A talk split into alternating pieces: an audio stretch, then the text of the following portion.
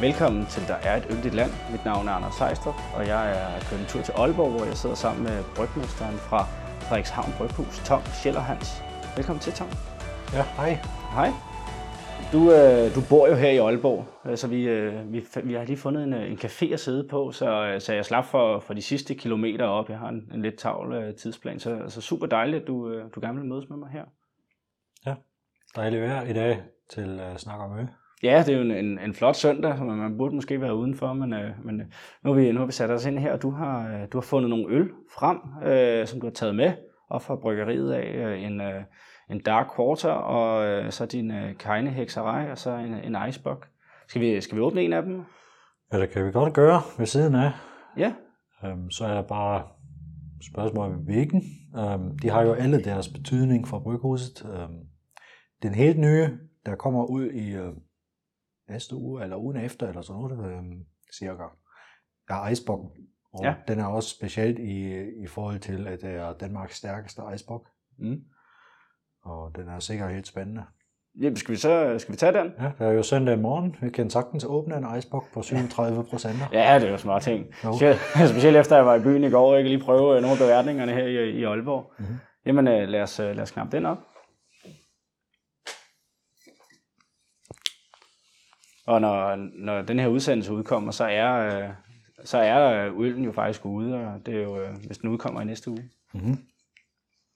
Ja, eller ugen efter, der er garanti. Ja, ja men det, den, øh, den, den skulle gerne være ude, når det her det her afsnit udkommer.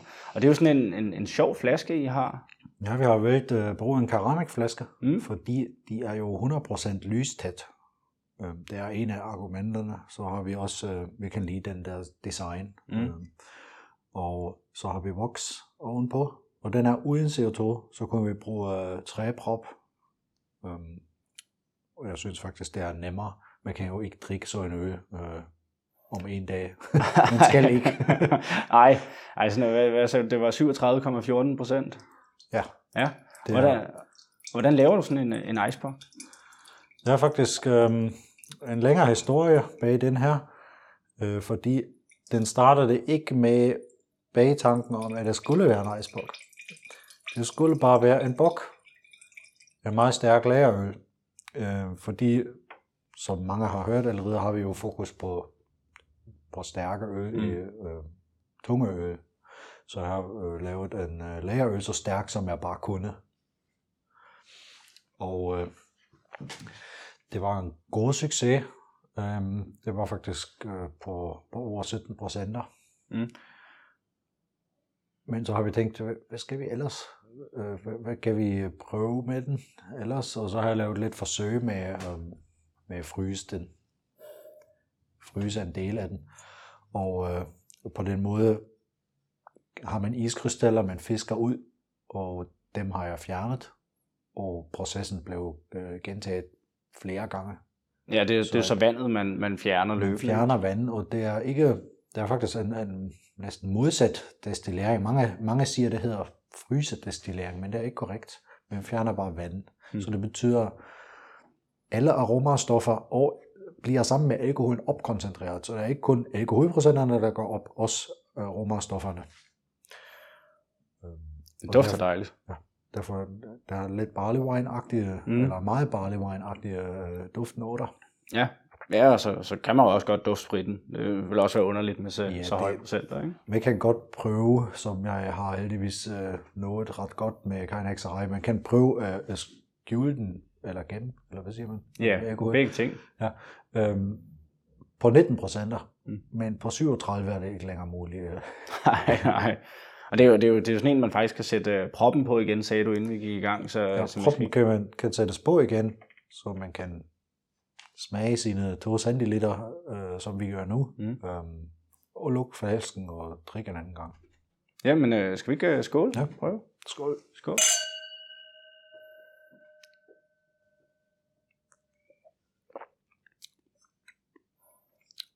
Det kan jeg, kan jeg virkelig godt lide.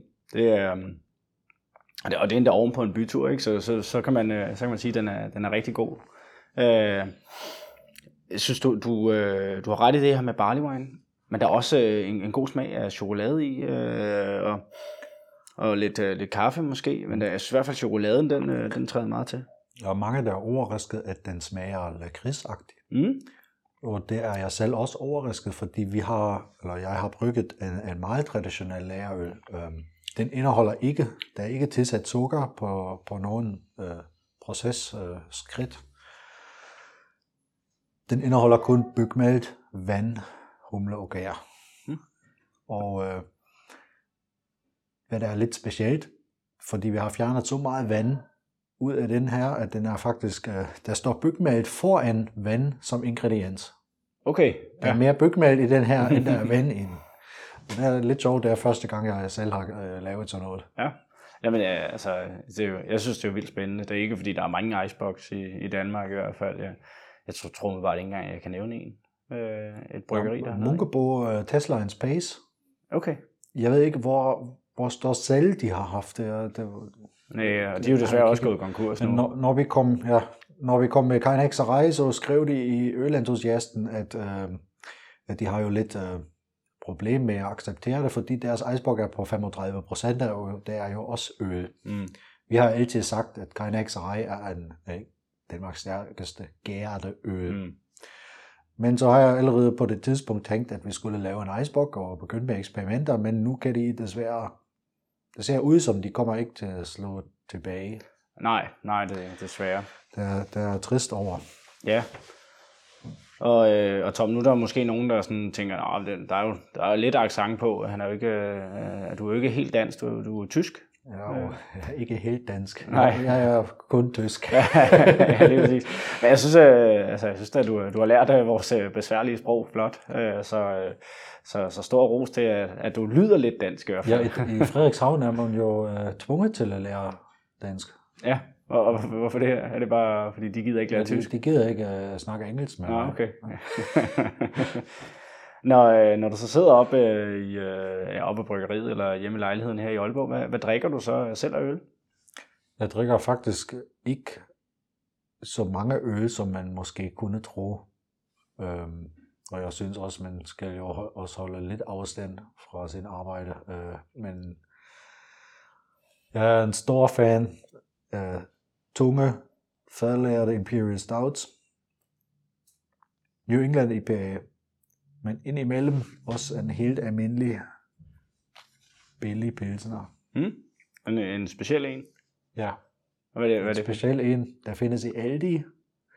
Schultenbräu Okay. Er det, pilsner. Og det er ikke fordi, jeg virkelig synes, at den er udmærket i smagen. Der er, der er ikke noget forkert med den. Den koster sine 6-8 kroner, afhængig af hvornår man køber. Og hvad der er helt specielt er, det er, den er brygget i Gotha i Tyskland. Og det er lige i den bryghus, jeg har, jeg, blev uddannet til brygger. mm, okay. Så tidligere, 10 år, nej, øh, 8-9 år siden, så har jeg selv brygget denne øl. Og derfor har jeg en, øh, et vist forbindelse med den. Selvom jeg selv besluttede ikke at fortsætte i den der makro-område. Øh, område. Ja. Og det, og det kommer vi ind på om lidt, hvad, hvor, hvorfor du valgte at tage til Danmark. Men inden vi, øh, vi kommer til det, så, øh, så vil jeg egentlig også lige høre, hvad er din, din favoritøl af alle? Så du skulle vælge én øl, som er din favoritøl. en. Og det skifter indimellem. Men øh, hmm, det er lidt svært. Jeg tror faktisk, en, der virkelig har blæst mig væk, var Side Project uh, Derivation. Ja. Ja, det, det, der kan jeg ikke virkelig tænke videre, hvordan en øl kunne være bedre, øh, hvis ja. jeg skulle træffe en beslutning her. Frederikshavn Bryghus, der, der er du øh, jo brygmester op nu. Hvornår, øh, hvornår startede bryghuset? Ja, som firma blev den lavet i 2017. Ja. Men så blev alle ø brygget andre steder. Øhm, ja, flere forskellige bryghuse.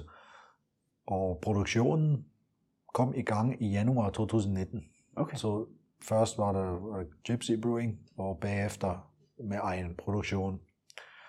Ja, og jeg har faktisk været med fra begyndelsen, øh, efter den anden brygger øh, forladt bryghuset. Mm. Og øh, ser jeg selv som et øh, cold range eller eksperimenterende bryggeri? Ja, vi har en, en core range. Vi har vores 6-7 øh, letdrikkelige øl. Det er også det, vi begyndte med. Øh, men så, var der, så kom der også corona til, og så videre. Og man kunne også se, at der er ret mange bryghuse, der har deres almindelige letdrikkelige øl, og der er ikke noget forkert med det, men øh, kom frem, var det også nødvendigt at gå videre og lave eksperimenter. Så man, man, kan, man kan sige, at I har en, et fast sortiment, og så laver I øh, ekstra øl, som er, er lidt sjovere og lidt mere udfordrende. Ja. ja. Og øh, hvor, meget, hvor meget øl brygger I så om året?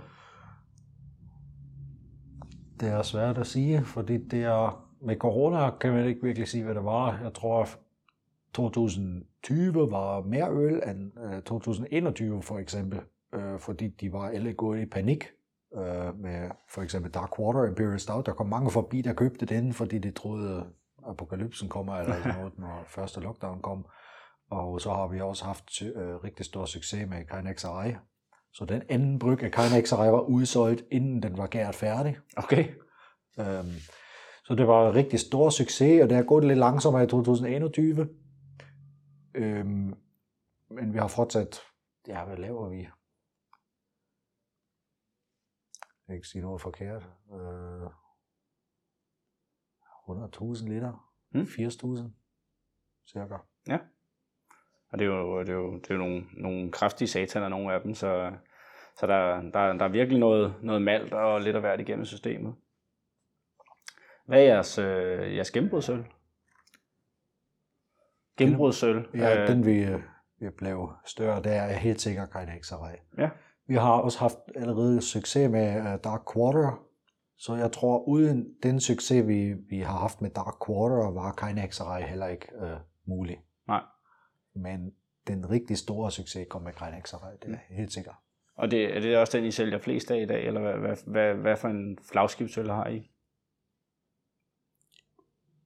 Det er faktisk den, ja. Ja. Det er den. Der er også, øh, vi laver jo også andre meget stærke øl. For eksempel har vi en, der er lært på røgwhisky-tønder. Den hedder CEO Reserve.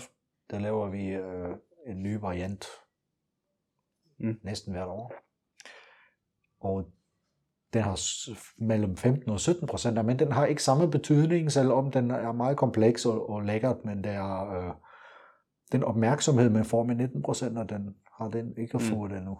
Ja, jamen, øh, jeg drak faktisk øh, CO Reserve, der har været på Smoky Stowning Whisky fad, Mhm. som optag til, øh, til herover, mens jeg lige sad og, og researchede på jer og, og, og fandt på nogle spørgsmål og, og lidt af hvert, og jeg synes, det, det er en fremragende øl. Øh, den er virkelig, virkelig god. Og jeg synes, øh, altså, Keine Hekserej er også en, en rigtig fin øl, men, men det er jo lidt en gimmick-øl, ikke? Altså, det, det galt det om at, at have den højeste procent, hvor jeg synes, CO Reserven der, den, altså, den sidder lige i skabet, og den er jo kun på 17 procent, jo. Øh, CEO Reserve er faktisk den øl, jeg har lavet en blend. Mm. Det er en blanding, øh, og blandet til at passe til de der tønder. Så det er en helt integreret øh, proces, jeg har lavet. Mm. Øh, imens Kynex Arai bare først og fremmest 19 procent, men den, den skal smage god, og især mm. den med stavningen, den smager også god, der er ingen problem. Ja. Altså, jeg, jeg var også overrasket, fordi alle forsøgsbryg, jeg lavede det før den første Kynex Arai, de var ikke så stærk og ikke så lækker. Øh, og når, den, når bryggen var færdig, så var jeg meget, meget øh, glad, fordi Mm. det er en super dyr øl, og jeg var så nervøs, øh, når jeg bryggede den første gang. Ja, ja, det kan jeg godt forstå. Hvor mange, øh, hvor mange ansatte er I oppe på bryggeriet? En. En? Okay. Ja, altså, Det betyder ikke, at der ikke er flere, der er involveret. Mm. Så vi har for eksempel en, der hjælper med tapning. Det er vi meget glade for. Eller pensionist og øh, håndbrygger. Mm. Og ja, det er dejligt samarbejde, vi har. Vi har også en, der, der hjælper i webshoppen til at lave pakker videre. Det er vi også meget glade for. Men det er ikke fast ansat. Nej. Så den eneste fast ansatte er faktisk mig. Okay. Ja, og, og du kom til i, øh, var det 2019? Ja. Ja. Fordi øh, altså, Bryghuset startede jo i, i juli 2017. Øhm, og, øh, og- og det kom af, som, som jeg har, har læst op på det, at, at to mennesker sad og drak en bajer tilfældigt. Øh, og det var så øh, Kent Bolat, tror jeg han hedder, og så, øh, så Lars Trige. Så, øh, og Kent var, var bryggeren, og Lars Trige var så, øh, var så pengemanden, øh, investor, altså investoren bag. Ja. Øh, og de, de lavede så et bryggeri, øh, og, og, og, og de havde så det her bryggeri i, i to års tid sammen, inden at de så fik en, en form for uenstemmelse, øh, der gjorde, at Kent stoppede, og så, så kom du til. Og, øh, og nu når, når hverken Kent eller Lars er, så synes jeg ikke, at vi skal, skal sidde og bore i, hvorfor øh, at det var, at de, øh, de stoppede samarbejdet. Det, det ville være dårlig stil også at, at snakke om. Øh, ja, der var sikkert flere grunde, der har spillet sammen. Ja. Øhm, men det betød for mig, at jeg kom i en bryghus, hvor der kun stod en enkelt tank med øl. Den jeg kendt Mm. havde øh, brygget. Og der var ikke noget andet.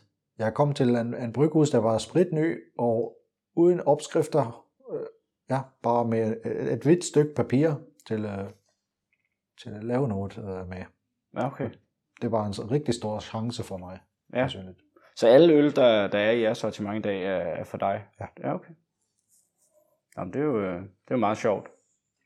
Øh, og hvad, hvad havde du af kan man sige, fortid, inden at du, du startede op som, øh, som brygmester på, på Frederikshavn? Først og fremmest har jeg søgt lidt efter en job, Mm.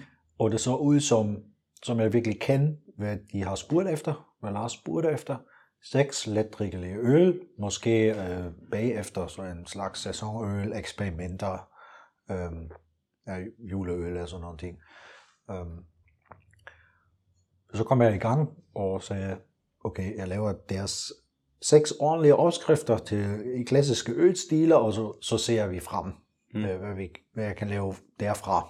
Og så, så var det heldigvis sådan, at Lars er ret åben for, for nye øh, idéer, og øh, så, så fik jeg chancen og lov til også at bruge en masse penge på double mash, imperial stout Mm. og færdelagring og alle de muligheder. Um, og jeg synes også, det var en god idé, og det, det var heldigt, at vi, vi fik den slags samarbejde. Ja, Jamen, øh, jeg mente jo, øh, jeg mente jo faktisk, øh, sådan, hvad, du, hvad du arbejdede med tidligere. Du nævnte, du havde nede på et bryggeri i Tyskland, og, Ja. og så det var der, du blev, Ja. blev uddannet. I Tyskland har jeg faktisk begyndt i mit første år i en ja, mellemstor bryghus. Mm. Ret klassisk. Dem man kender fra de regionale bryghuse fra Tyskland. Mm. Og så er jeg skiftet til øh, en rigtig stor en. På det tidspunkt øh, Tysklands største, eller en af Tysklands største, Oettinger. Um, der har jeg været i to år. Så var jeg færdig med bryggeruddannelsen, så det var tre år. Øh, og bagefter har jeg studeret brygning på Universitetet i Berlin og blev til diplombrygmester. Det har jeg gjort i to år, så der er faktisk så en, man, en kort videregående uddannelse mm. ja, til sammenligning. Og øh, så fik jeg mit første job her i Aalborg allerede hos Søgaards Bryghus Ja. I 2016. Hvordan, hvordan, hvordan endte du op i, i Aalborg?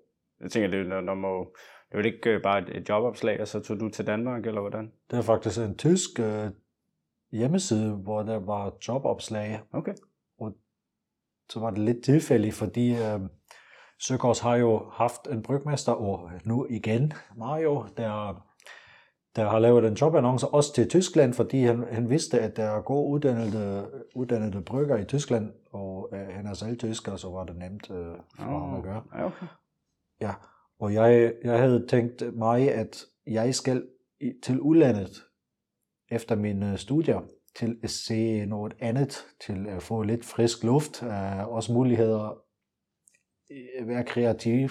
Um, og så var Søgaards en rigtig god chance for mig. Jeg tror, vi, vi er i hvert fald er glade i Danmark for, at du, at du endte op her. Det, det, har, da- det har da været til, til vores fordel, at, øh, at du er blevet øh, brygger i Danmark. Når, øh, når du så kom til, til Frederikshavn Bryghus, så var det fordi, at, at, der havde du så mulighed for at skabe det helt selv, eller hvad, hvad gjorde årsagen til, at du, du søgte videre for, for Søgaards op til? Ja, som jeg har sagt, jeg har ikke haft et job på det tidspunkt, så det var også Hmm. om, det handlede også om at finde arbejde. Øhm, ja, og den, den hvide stykke papir, jeg kunne se der, og en, en rigtig stor chance til at gøre en forskel. Også, ja, ikke bare til at brygge de øer, jeg godt kunne lide, men også til at virkelig sætte en ny bryghus på kortet. Mm. Fordi jeg er ikke en stor fan af de bryghus, der ikke har karakter. Så de der seks letdrikkelige øl, det er godt, men jeg, havde, jeg har allerede på det tidspunkt tænkt om, om noget, vi kunne skabe, der, der er uh, specielt. Okay, og havde du, havde du så ideen om, at det, at det skulle være kejne, hekserej og stærke øl og sådan noget fra start af? Det var ikke klar fra starten af, så øh, jeg kan også godt lide at brygge og, og drikke New England IPA'er for eksempel. Så har jeg tænkt i den retning først, men så har man jo også for eksempel ja, helt almindelige øh, problemer, ligesom jeg har ikke nok salg til at virkelig få den mm. solgt frisk. Nej. En New England IPA, det, skal jo ikke blive gammel på, på hylderne. Nej. Så var vi ikke kendt nok til at brygge sådan noget. Og det er utrolig svært at begynde med det, øh, især også fordi der er så mange gode IPA'er. Mm. Så har jeg lidt efter noget andet, øhm, og lavet eksperimenter med, med ekstra stærke øl. Ja, jamen, ja. og man kan sige, det, det har jo i hvert fald virket sådan marketingsmæssigt, for jeg kendte ikke jer før øh, Kejne Hekserej. Jeg tror ikke, der var mange, der gjorde, og lige pludselig kendte Alja. Altså det var jo, det var jo spændende, at der kom den her, den her nye Danmarks stærkeste naturligt gærede øl. Det var jo, øh, altså, der blev virkelig øh, åbnet nogle døre, og, og I fik øh, rigtig meget omtale. Kan det måske øh, på en eller anden måde også være en, øh, skal man sige, en, en hemsko, at man er så kendt for én øl? Eller er det en, det er en stor fordel i det, du gerne vil? Der er fordele og ulemper med det. Mm. Øh, mere fordele end ulemper. Øhm, en problem for, eller en ting er, at det vidste vi også øh, fra begyndelsen, at når man laver Danmarks stærkeste, og man er i, øh, var, det TV2 og så videre, at der er også dem, der ikke ved noget om øl, der kommer til at købe den øl og give, det ved jeg ikke, en eller to stjerner på, på Antapt, eller sådan Mm. noget, selvom den smager ordentligt, eller, Ja. eller rigtig god. Øh, Så det var noget, vi var klar over. Men derfor har jeg også øh, sat værdi på, at den er så god, at øh, vi beholder kunder, der, øh, der bliver med os og venter på nye spændende øl. Mm. Så der var sådan Altså blev delt vandene. splittet. Så det, Ja. ja. Selvfølgelig har vi haft en rigtig stor bølge af salg, også øh, med, med dem, der, der gik efter procenterne, efter gimmicken. Men det var heldigvis ikke den eneste kvalitet, den øl har. Og øh, altså, man kan sige, da, da I så, øh, så kom ud med den her 19% øh, øl, Keine Hekserej, så, så var I jo stjernepsykopater nok til også lige at smide den på et fad, og lige give den øh, 0,4 mere. Ja. Og så er I så kommet med den icebox. Er det, er det det, vi vil se for jer i, i fremtiden? Er det bare, det skal være stærkere, det skal være vildere, det skal være kraftigere, eller, eller har I nu, nu har I toppet det, og så vil du altså, gå mere over i at prøve, om du kan få noget New England op at stå, eller hvordan? Lige nu skal vi se, hvor grænserne er, og også øh, skubbe grænserne længere ud. Øh, jeg arbejder på sådan noget stadigvæk. Øh, Udover den iceberg, vi har her, for eksempel. Også i forhold til gæringen. Jeg kan allerede sige nu, at 19 procenter ikke er grænsen til, i forhold til, hvad der er muligt med gæringsprocesser. Og det, vi er jo heller ikke den eneste bryghus, der har, der er jo andre, ligesom The Brewery, eller øh, ja, øh, Dogfish Head med deres 120 minutter IPA, det, det ligger jo også op til 20 procenter cirka. Øh, men det er ikke grænsen endnu. Øh, jeg prøver at finde grænsen, skubbe den lidt frem, øh, forhåbentlig, og øh, hvad vi gør med det, jeg lærer i processen, det er noget andet. Øh, så det, det betyder ikke, at vi, vi aldrig brygger t- normale øl, eller udvikler nye normale øl. Øh, det betyder det ikke. Men der er så meget at lære, og til sidst er der også selvfølgelig salg i, og spændende øl, der opstår i udviklingen. Og altså, når, når du skal have den op på de her Ja. øh, vanvittige høje procenter, hvad, hvad gør man så? Øh, er det mindre vand, man propper i, eller koger man det bare ind, eller hvad, er, hvad er processen ligesom i? Hvad er, det, hvad er det, man gør anderledes for at få den op på så høje procenter? Ja, i hvert fald, man skal på en eller anden måde have nok sukker i urten, mm. eller i, ja, i øen, øh, til, til at give de der procenter. Om man gør det med koge ind, så man ha, har øh, sukker fra mælken, eller om man tilsætter sukker, eller begge dele, eller double mashing, eller noget som helst. Det er, det er ikke ligegyldigt, men øh, der er flere muligheder, og, og det kan, dem kan godt kombineres. Um, Og så gælder det om at have den rigtige gær til det, tænker jeg også. den rigtige gære, men i min erfaring er der faktisk ikke så meget gærtypen, som man kunne tro. Øh, derfor har man heller ikke succes med bare at købe en gær, hvor, det, hvor de siger, at den er gået til 25 procent, og, og så ender den ved 13, hvis ikke man har en ordentlig proces kørende. Mm. Øhm, det ligger mere i processen, i temperatur, i beluftning, gærmængden, hvornår man tilsætter hvor meget sukker, øhm, og alle mulige andre ting. Og der er virkelig detaljer, der gør en forskel. Jeg kan allerede sige, øh, for eksempel lidt øh, baggrundinformation. Den kan ikke så på stavningtønder. Den har ikke 100% haft 19% Det er jeg ærlig over. Den har haft efter, over 19 efter. Mm. Men der har jeg faktisk forsøgt at lave en nemmere, en, ja, en, en mere enkel proces i forhold til at brygge keine hekserej, men så endte den ved 18, kommer lidt procenter. Mm. Så har jeg blandet den med en stærkere øh, bryg af den samme, og så har jeg lært en hel masse. Jeg har faktisk omvendt. Jeg har lavet den endnu dyrere og komplikeret, og så blev den også endnu stærkere. Mm. Så man lærer også at de fejl, øh, fra de fejl, man, man laver indimellem. Øh, ikke at det gjorde der noget med, med den brygge Kinex der var jo kun 1% øh, lavere, men så har jeg igen lært noget om, hvad der er vigtigt i forhold til at få den derop. Ja, og når, når de så kommer på fadet, så får man jo det her angel share, hvor der, der, der kan ligge lidt af spiritus tilbage i fadet, den kan trække det ud, og der er noget, der fordamper, så, så, så det bliver generelt bare stærkere. Ja, det er meget afhængigt af, hvad, hvad kvalitet i tønder man får. Hvis man har tønder, der, der er kørt rundt om, omkring hele verden, måske har stået på lager i, i et par uger eller måneder, så får man ikke så meget ud. Men Nej. for eksempel stavningtønderne, vi fik, de var super friske, de var bare tømt øh, samme uge og derfor fik man også rigtig meget øh, smag ud. Jamen det, det giver god mening, at jo, jo mere frisk det er, jo, jo, jo mere afgiver det også. Når, når man så kigger på sådan en kajne hekserej, så er det jo en, en, en halv liter. Øh, nu har I så proppet den på, øh, på de her små champagneflasker sidenhen, så det er 37,5 centiliter. Er det, er det for at, at komme ned i et lavere prispunkt, eller, eller hvad er årsagen til, at I, I er på vej ned i, i størrelse? Ja, vi har bemærket, at der er mange, der, der giver den som gave. Mm. Og så synes jeg, at altså en lille champagneflaske bare ja, smukkere ja. i forhold til en 0,5 øh, liters long neck. Og den anden ting er, jo stærkere det bliver, ja, jo, jo hårdere er det at tømme flasken. Mm. Selvom man er to mennesker. Øh, faktisk jeg anbefaler, at det er med tre eller fire. Øh, selvfølgelig kan man også bruge en flaske alene til at starte en party og komme i gang, men øh, det er ikke det, man plejer at lave, når man smager sådan noget. Så derfor lidt mindre flasker, så man kan bedre håndtere procenterne. Ja, for det giver også god mening i det, hvis man skal sidde med den alene. Altså, nu, nu drak jeg Kajne Hekserej alene en, en tirsdag øh, eftermiddag aften, ikke? og det, det tog mig jo nogle timer at, at komme igennem, så så det kunne godt være, at I som udgangspunkt tænkte, at nu vil I, I gerne gøre det over til, at man kunne være en person om det, i stedet for at det var en, en, en deløl, og, og så, så giver det jo god mening at komme lidt ned i, i størrelse. Jeg har også tænkt om at bruge de store champagneflasker, men det ville have, have haft en modsat effekt, og der er også lidt, så var vi jo på en prisniveau på over 200 kroner per flaske. Mm. Og hvis nu man bare vil smage, hvad den smager, ja, køb ja. en gang eller første gang, så er det nemmere at komme i gang, hvis den ligger ved omkring 100 kroner eller 120. Ja, det, det giver god mening.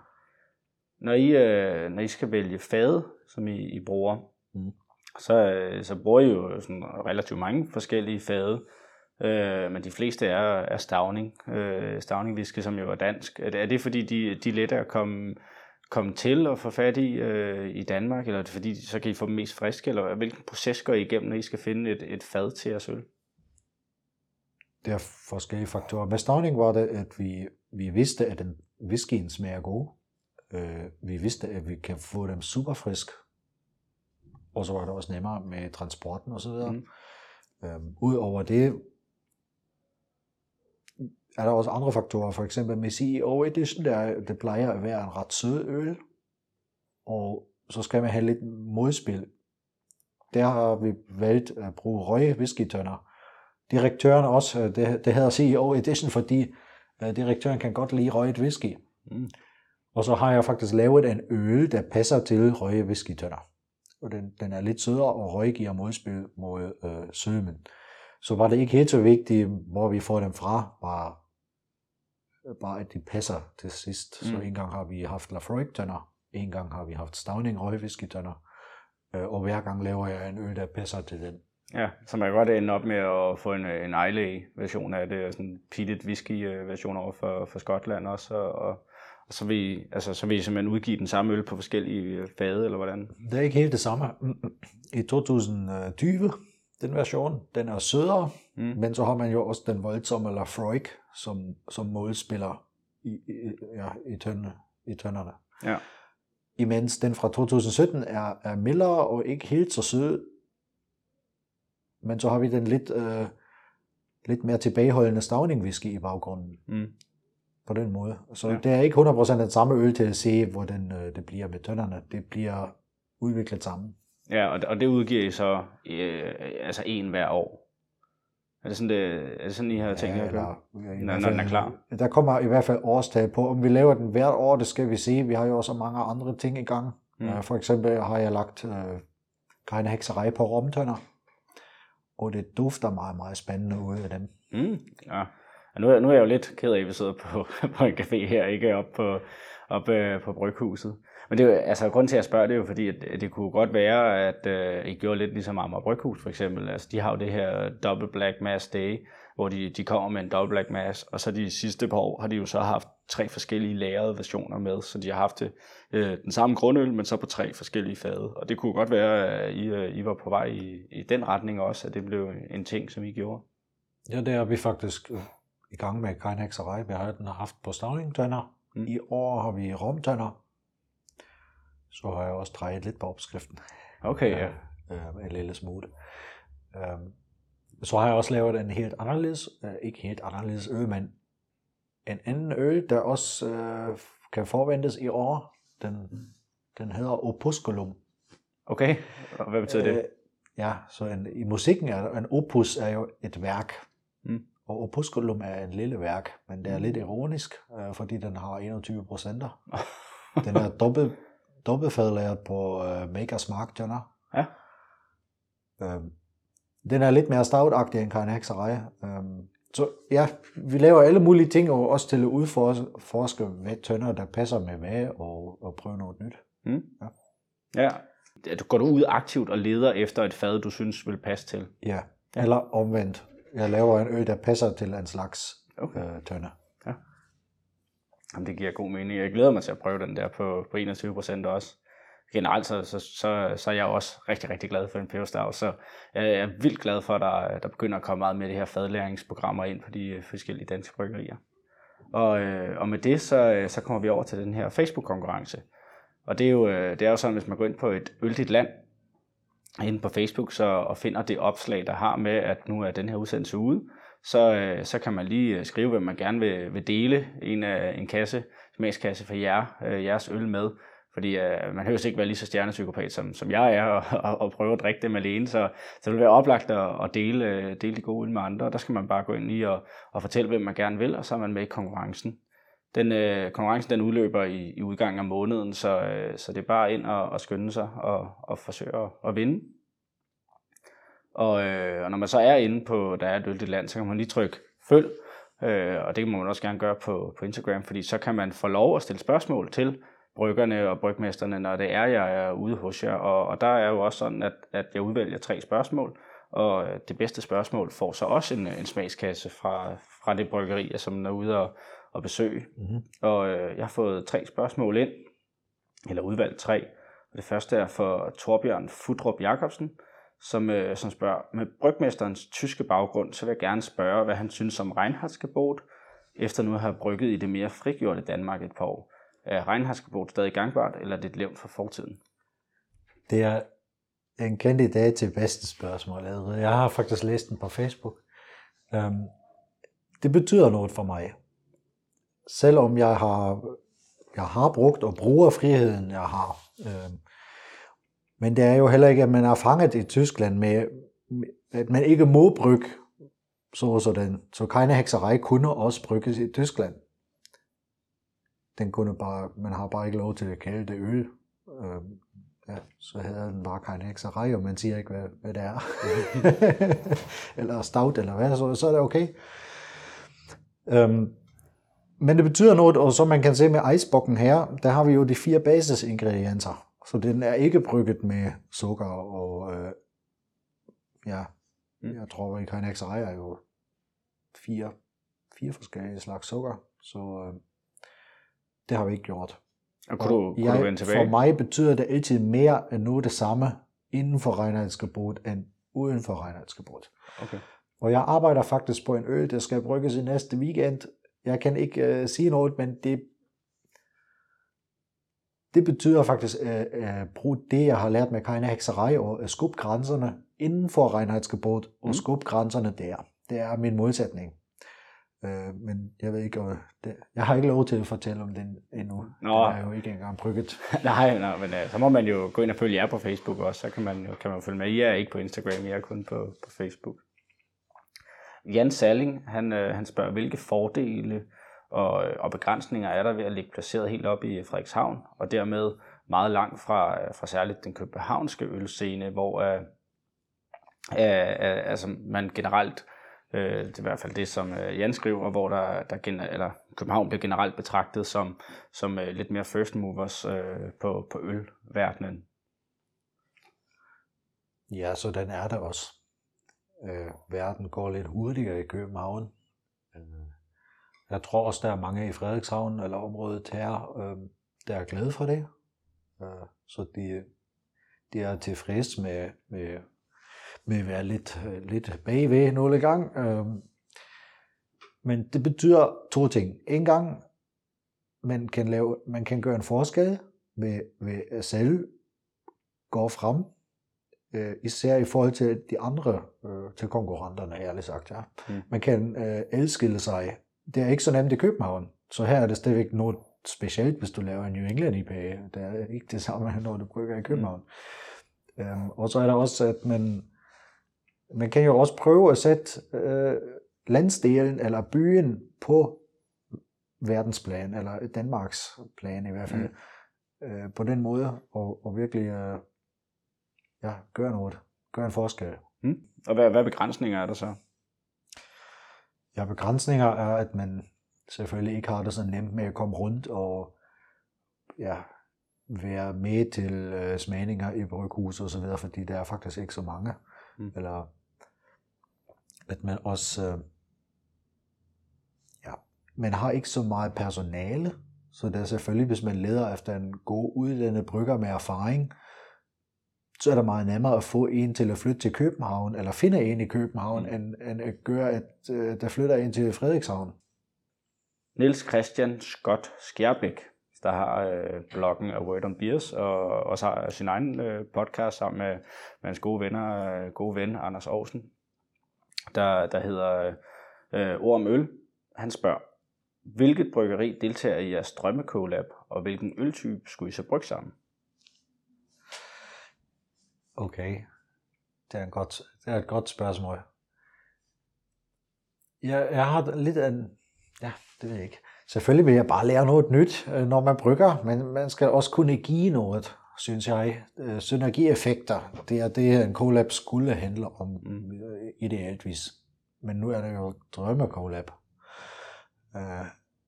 Hvis jeg kan sige to, en gang vil det være side project, fordi det, det er på øverste hylde i alle dimensioner, basisøl og fadlagring. Um, men den anden mere personlige ting, og også lidt mere uh, måske noget, man kan virkelig nå på et tidspunkt, er med Nøgne Ø i Norge. Mm. Fordi jeg har besøgt dem som uh, praktikant i 2012, og det var faktisk dem, der var stort set med ansvarlig, at jeg besluttede gå i craft beer og ikke i makro beer. Fordi øh, der var mig, der rørte øh, Muscovado sukker ind i Dark Quarter nummer 4 undergæringen. Og det er jo noget, man også kender fra mine øl nu, at vi, vi tilsætter sukker under gæringen flere gange osv. Så, så det var en rigtig, rigtig stor indflytelse, og det, det ville være rigtig sjovt at lave en, måske en version af Dark, uh, Dark Horizon. Har jeg, har jeg sagt Dark Quarter? Ja, det sagde du før. Og Ja, undskyld, det er jo min egen øl. ja, ja men Dark Horizon. Dark Horizon øh, 4. Der kan du også se, måske var der også indflydelse. Det ved jeg ikke helt. Men uh, Dark Horizon 4, øhm, nu har det jo brygget nummer 7 allerede, men øh, det kunne være rigtig sjovt at lave, øh, lave noget sammen der. Ja. Til at komme tilbage, 10 år senere, komme tilbage på, den, på det, hvor det begyndte med min karriere. Ja, ja, det kan jeg da godt forstå. Det, det krydser jeg fingre for. Det vil være, være spændende. Hvilket af de tre spørgsmål, vi har haft, synes du så var det bedste? Kan du gentage dem? Ja, selvfølgelig. Øh, Den første, det var fra Torbjørn, der, der spørger det her med, med din tyske baggrund, og så Reinhardsgebot Mhm. versus uh, not Reinhardsgebot. Så har vi uh, Jan Selling, der, der spurgte det her med fordele og ulemper ved at bo i, uh, i Frederikshavn Mhm. og ikke i København. Og så uh, er det Niels Christian, der spørger ind til det her med, med drømme collab. Det med Reinhardsgebot. Ja. Ja. Så, øh, så sørger jeg for, at der kommer en, øh, en kasse med, med øl frem for jer til, til Torbjørn Futrup øh, Jacobsen. Så tillykke til, til Torbjørn. Og det fører så videre over til den her udfordring.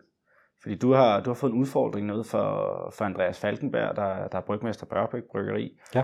til at, at, at lave en surgæret øl øh, via, via sådan en, en, en øh, vild, vildgæring i et, øh, et fad for Nyborg Destilleri, som han øh, meget gerne bare vil øh, sende op til dig, så, så, så du ikke engang skulle tænke på det. Du skal bare sørge for, at der kommer noget øl på. Er det en, øh, en udfordring, du, øh, du godt kunne, kunne se dig selv tage op? Det kan jeg godt. Selvom det er sandsynligvis 100% det modsatte, vi plejer at lave, eller hvad vi leder efter. Øhm, let, lys og sur, øh, lige det modsatte. Men, ja, okay, han, han siger ikke noget om øh, farven, eller ikke hovedprocenter, eller sådan noget. Okay. Nej.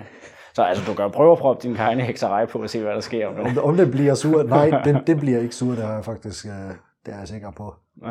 Øh, Altså, jeg tror heller ikke, at Geine Nej, hekserej i en, en syrlig Men udgave. øh, det er sjovt, fordi jeg har en tønde i bryghuset, en jeg har købt privat, Mm. øh, hvor, jeg, hvor der gærer Brettanomyces og øh, forskellige slags laktobakterier i, og laver en sur øl.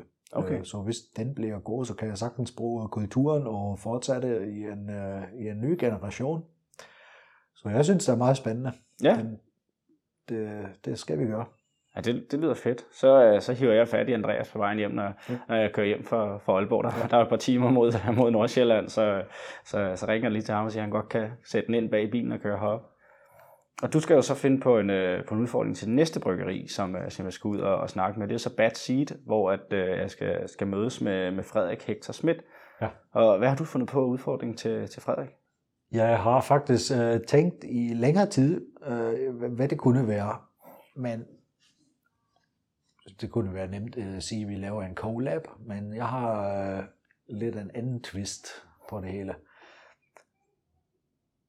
Fordi han har jo interesse over, og han er også rigtig god med at lave lagerøl. Ja. Ja, de Selvom de, de fortsætter nu også med Imperial Stout, og så går en uh, lidt, lidt en anden vej. Men det har jeg også interesse i. Og så tror jeg, han skal lave en dobbeltbok.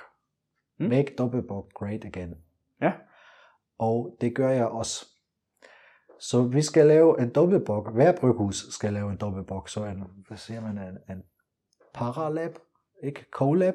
Vi brygger vores egen Ja. en paralab og sælger, sælger dem øh, ved siden af. Mm.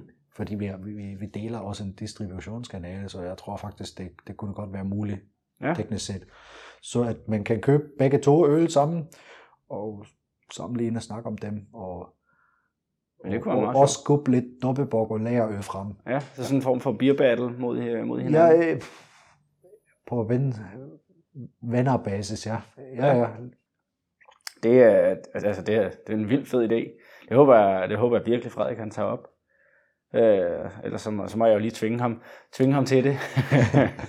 ja, det, det kan jeg nok ja ellers skal vi også øh, snakke om det, øh, og måske øh, ja, variere lidt, hvis han synes anderledes. Men øh, i hvert fald synes jeg, at Seed er rigtig god bryghus, også Mm. øh, her fra området, og, men det vil være rigtig fint øh, at lave sådan noget. Ja, ja det kunne være, jeg synes i hvert fald, det kunne være rigtig sjovt.